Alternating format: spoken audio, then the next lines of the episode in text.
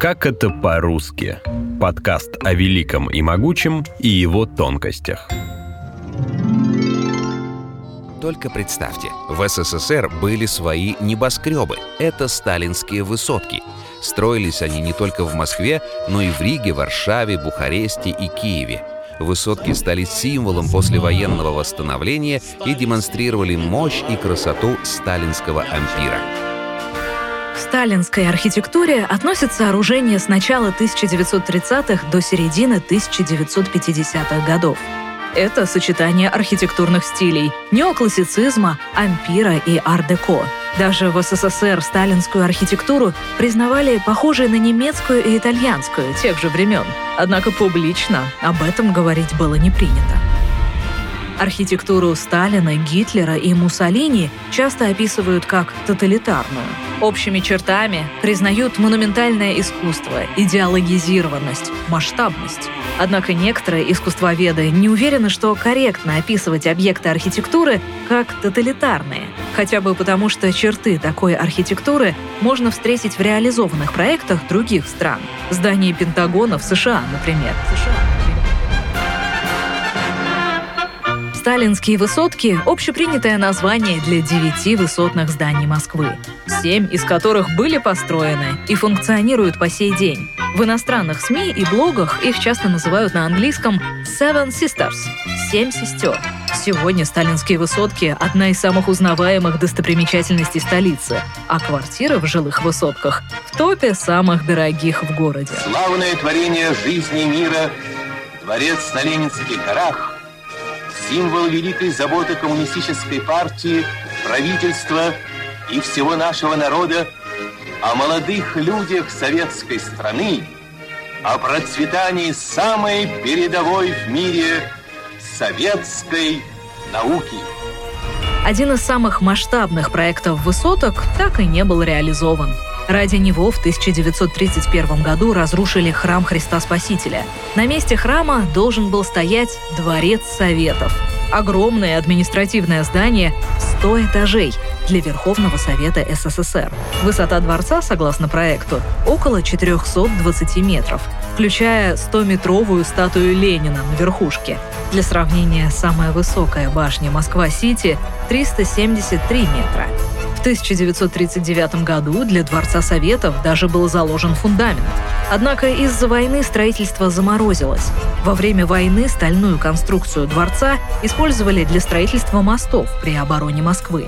А с 1960 года до 90-х на месте будущего восстановленного храма Христа Спасителя находился один из самых крупных бассейнов в мире – бассейн Москва. Именно высотки той эпохи стали символом сталинского ампира. Часто так называют сталинскую архитектуру в целом. Но сам стиль ампир возник во Франции во время правления Наполеона Бонапарта.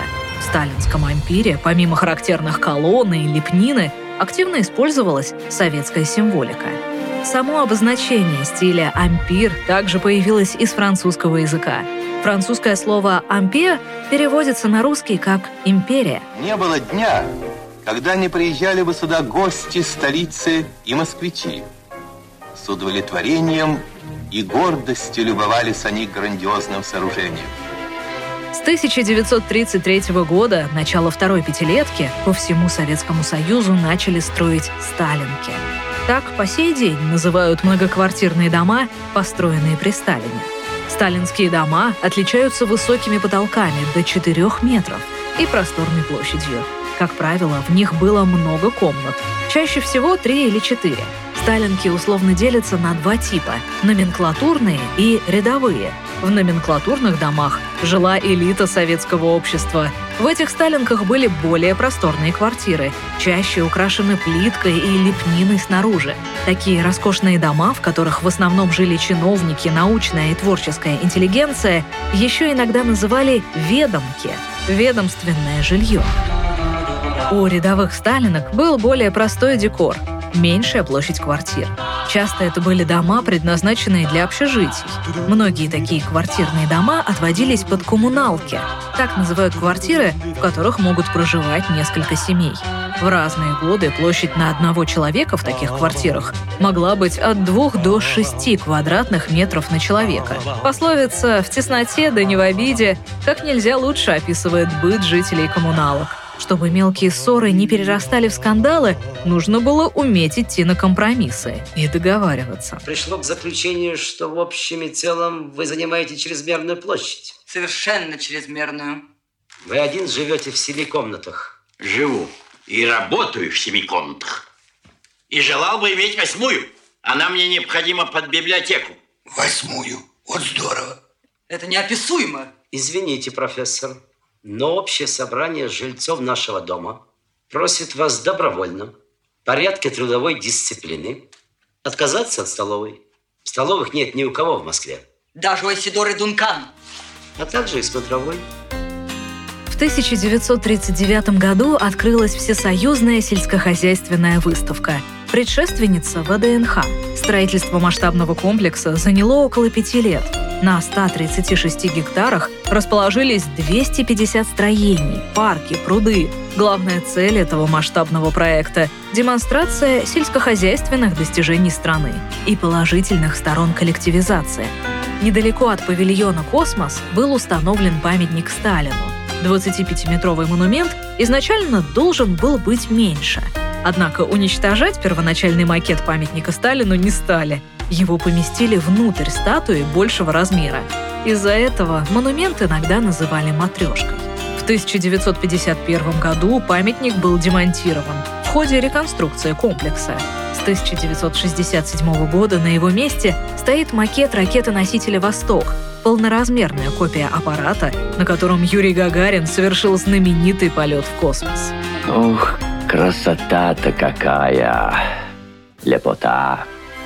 1935 году произошло грандиозное событие. В СССР появилось метро. Первая сокольническая линия была чуть больше 11 километров в длину и насчитывала 13 станций. Сейчас московский метрополитен первый в Европе по длине эксплуатируемых линий. Красная ветка к 2022 году выросла до 44 километров, а количество станций метро превысило две сотни – за годы существования многие станции метро не раз переименовывали. Так, первой станцией метро, изменившей свое название в 1946 году, стала улица Коминтерна. До 1990 года ее называли Калининской. Сейчас мы знаем эту станцию как Александровский сад. Александровский сад. Переход на станции библиотека имени Ленина, В СССР было три станции метро, названия которых были связаны с именем Сталина. Станцию «Измайловский парк культуры и отдыха» имени Сталина переименовали в Измайловскую еще при жизни генсека в 1947 году. После развенчания культа личности с 1956 года станция «Завод имени Сталина» стала автозаводской, а с 1961 года Сталинскую переименовали в Семеновскую по названию площади. Только в 60-х в советской архитектуре начнется новый период – борьба с архитектурными излишествами, и по всей стране начнут строить типовые пятиэтажки-хрущевки в 30-40 квадратных метров, и миллионы семей переедут из бараков, коммуналок и даже землянок. После смерти Сталина и прихода к власти Хрущева политика градостроительства резко изменилась. В 1955 году было принято постановление об устранении излишеств в проектировании и строительстве. Сталинский ампир сменялся советским модернизмом. Руководство страны стремилось увеличить темпы строительства и сделать его экономичнее, а фраза «архитектурные излишества» стала устойчивой и употребляется в ироничной форме, когда речь идет о чем-то совершенно ненужном и лишнем, не только в контексте архитектуры.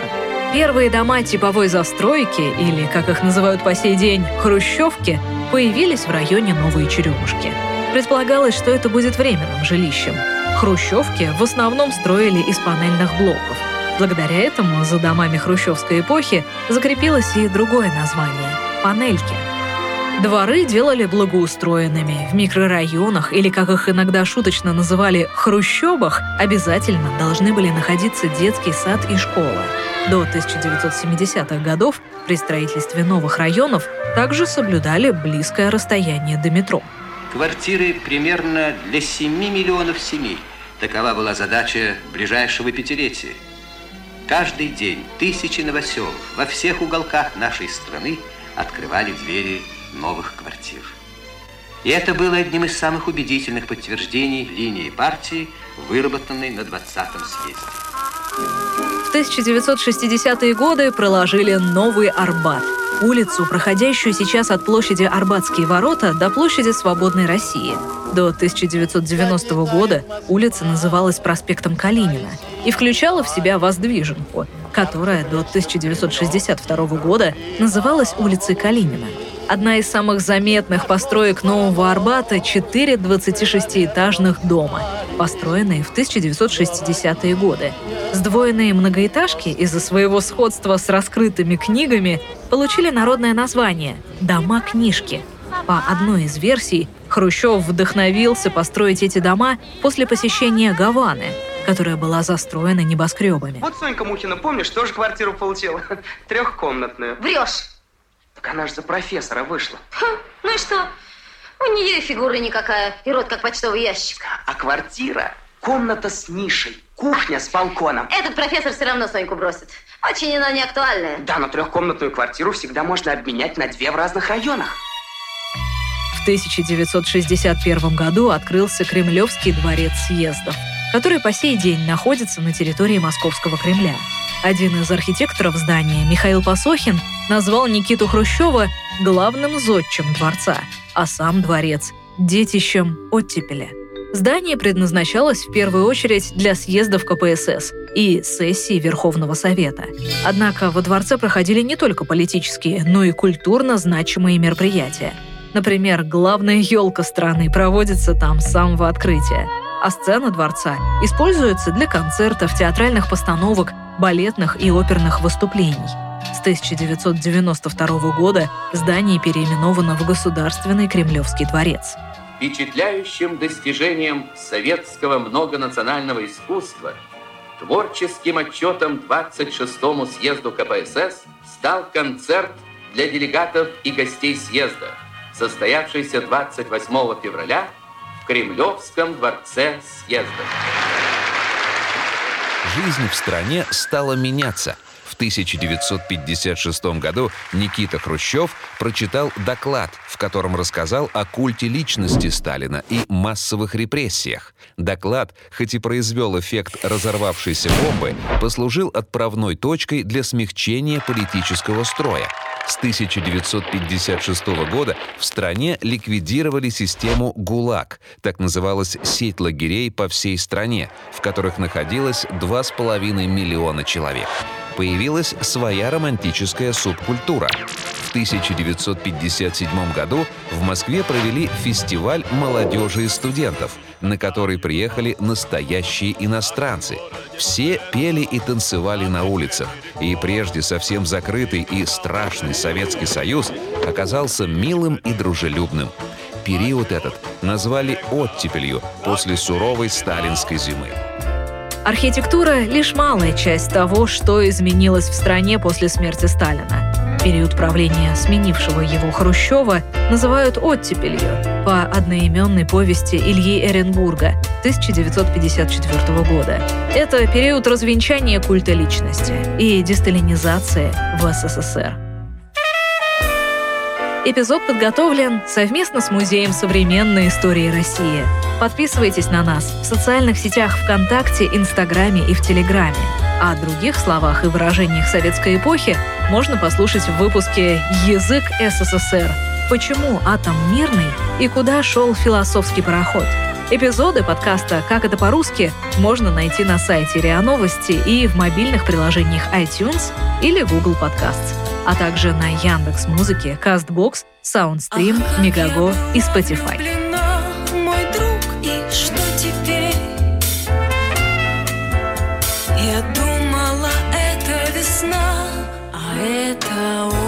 pick.